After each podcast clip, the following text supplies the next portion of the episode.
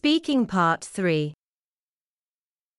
What do you think are the most important qualities for friends to have? A true friend is someone who is straightforward. It doesn't have to be harsh when this person comments on your mistake, but he or she shouldn't sugarcoat the problems. Another thing I guess might be extremely important is acceptance.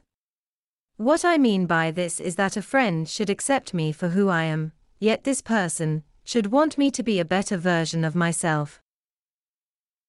Do adults and children make friends in the same way? In a sense, yes. Whether adults or children, they have a set of values that they seek in a friend, like whether this person is fun to hang out with or not. As a grown up, people can be a little bit more judgmental than a child when it comes to choosing a friend. As for a child, proximity can be a deciding factor for making a friend, while an adult can be more active in seeking a new relationship.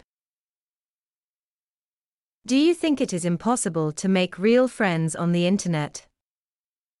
I wouldn't say real friendship cannot be established via the internet, but I guess people have to be lucky to be able to find a genuine friend on virtual platforms. I know it doesn't really matter where people meet, it's the connection that counts, but online, people tend to exaggerate and portrait themselves differently.